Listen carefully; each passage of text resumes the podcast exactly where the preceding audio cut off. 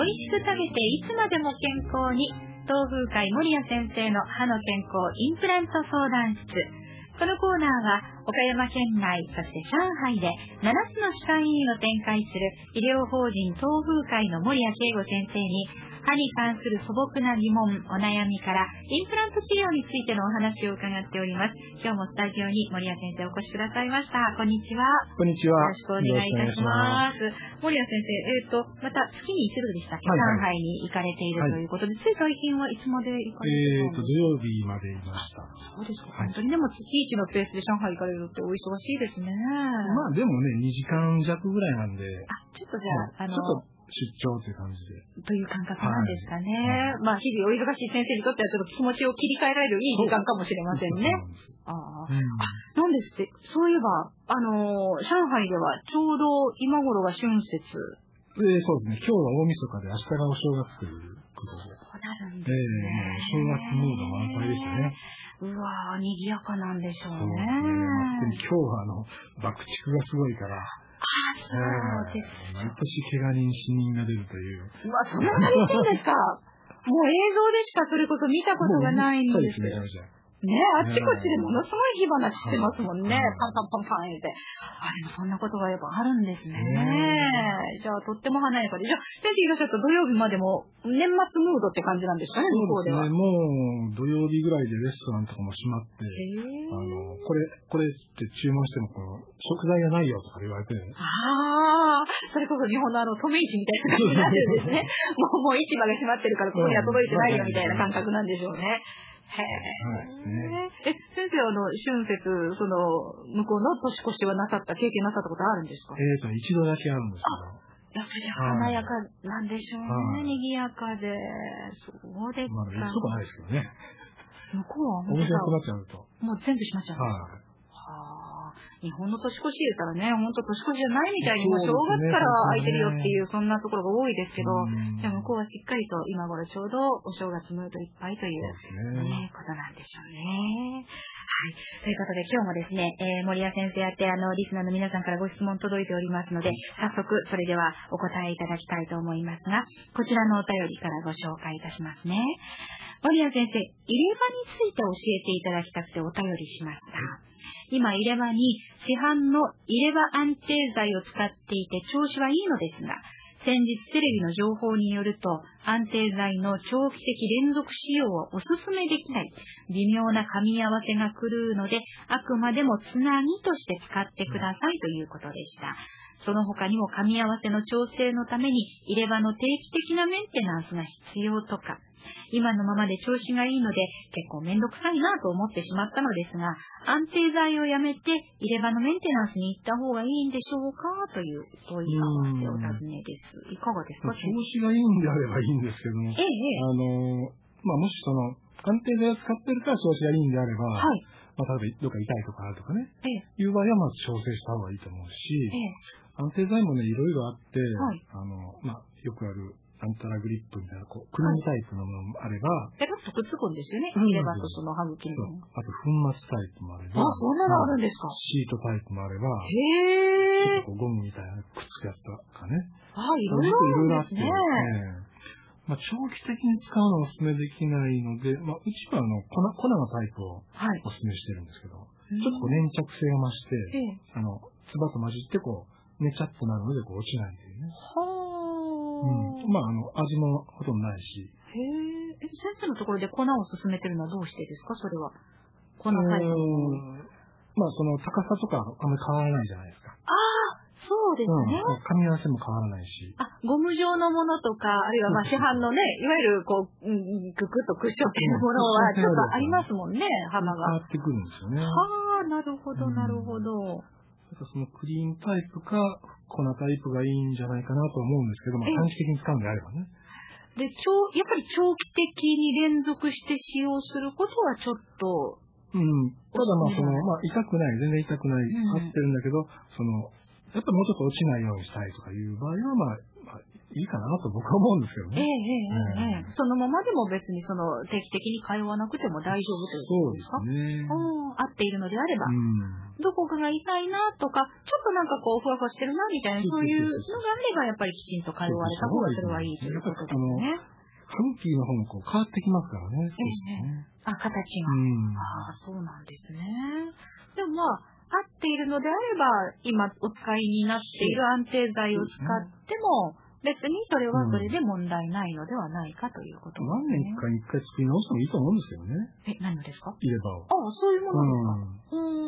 ああ、そういうものですか。うん。入れ歯もやっぱりあれですね、劣化してくる部分もあるんですよね。そうね、だってなんだってね。そうですね。買い替えたり作り替えたりするじゃないですか。体にぴったり合わせるものなんで、ええええ、うん、やっぱり作り替えてもいいと思います。体重は変わるだけでも変わりますからね。口の中にそんなにデリケートなんですね。あのね、ご病気とかでこう痩せたりしたら、はい、明らかに変わりますからね。あの大きさが変わるということですか。歯茎の形が変わっちゃう。うん、へえ、まあじゃあそのあたりもね、うん、含めて。まあ何年かに一遍ぐらいはちょっと入れ歯の、まあ、メンテナンスあるいは作り替えということも考えていただいてもいいのかなというところですね。うん、はい、わかりました。それからもう一つはインプラントのメールです。守屋先生、ラジオ楽しみに聞かせていただいています。お値段的には高いというイメージがインプラントにはあるのですが、自分の歯のようによく噛めて違和感が少ないというところでインプラント治療に興味があります。ただ、気になっているのが金属アレルギーのこと。血液検査などで調べたことはないのですが、ピアスやネックレスなどほとんどの金属に反応して痒くなります。ベルトのバックルなど長時間肌に触れていてもダメなんです。インプラントはチタンを使用すると聞いていますが、チタンのネックレスに反応したことも、あ、平気な日もありました。ただ、えー、虫歯の治療も銀歯もありますが、口の中が荒れた経験はありません。インプラント治療、こういう場合可能でしょうかという、そんなお尋ねですが。うん。そうですね。あの、チタンのインプラントも長年使ってるんですけども、はい、その、金属、チタンアレルギーで何か調子が悪くなったという経験はないんですけども、はい、まあ、調べてみると、そのチタンに対する金属アレルギーというのは少しずつやっぱ増えてるみたいなんですね。ああ、そうなんですか。ないことはないんですよ。ええ。心配であれば、やっぱりちょっとパッチテストとかして、調べてみるのがいいかなと。あ、そうなんですね。パッチテストでしたらすぐですもんね。ペタッと貼るだけって。うん、まあでもいっしゅうかんぐらいありますよね。ああ貼りすぎないですね。結構大変です。あ、そうなんですね。え、それどこに貼るんですか？あの、背中とかこの、肩の、あの、腕のあたりとか。うん、そのあたりにあって、一、はい、週間ぐらいじゃあそのままの状態にして、はい、で、その舌に対するアレルギー反応があるかどうかっていうのを、ね、まあ、もしごふんであれば、していただいた方がいいということですね。うん、これ、あの、虫歯の治療もかつてあって、銀歯もあるって、これとはまたじゃあ違うということですもんね、うん、種類が。口の中の金属でのアレルギーが、必ずしも口の中に出るとは限らないんですね。皮膚に出たりするので。そうなんですね。はい、それは分かってないかもしれない。そうですね。もしかしたら他の部分に反応が出てるかもしれないけれども、ご本人がお気づきになってないケースもあるということなんですね。はい、あ、じゃあやっぱりこういう、もしあの、痒くなるっていうね、そういうのがあるということは、ちょっとだから調べてみていただいた方がいい、より良いということですもんね。だからそのいろんな皮膚症状も、お口の中の金属をただセラミックに変えることによって治ったということもあるので。そうなんですか。ただね、まあ、インプラントに関しては、あの、チタンがやっぱり主流なんですよ。あ、そうなんですね。チタン以外で、まあ、ジルコニアのインプラントとかもあるのはあるんですけど、はい、あの非常に数が限られてますね。数が限られているということは、やはりお値段もちょっとこう上がってくると思いますし、うん、でも明らかにこれチタンのアレルギーがあると分かれば、そういうのを使うと思います。あ、そういうことなんですね。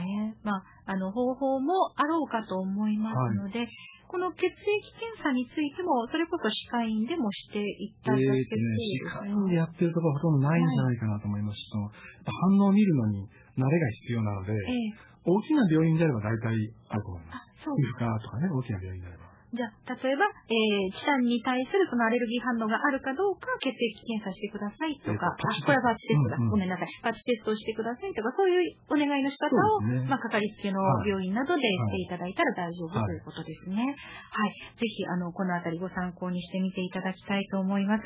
あの、お尋ねメールどうもありがとうございました。インプラントについてもっと知りたい方、無料相談会毎月行われております。倉敷会場はさんがつじゅうよっか土曜日ごぜんじゅうじから、倉敷健康福祉プラザが会場です。岡山会場はしがつにじゅうごにち土曜日ごぜんじゅうじから、岡山県南部健康づくりセンターでそれぞれ開催です。インプラントについてもっと詳しくお話をお聞きになりたい方はぜひご参加ください。森谷先生から直接お話を聞くことができます。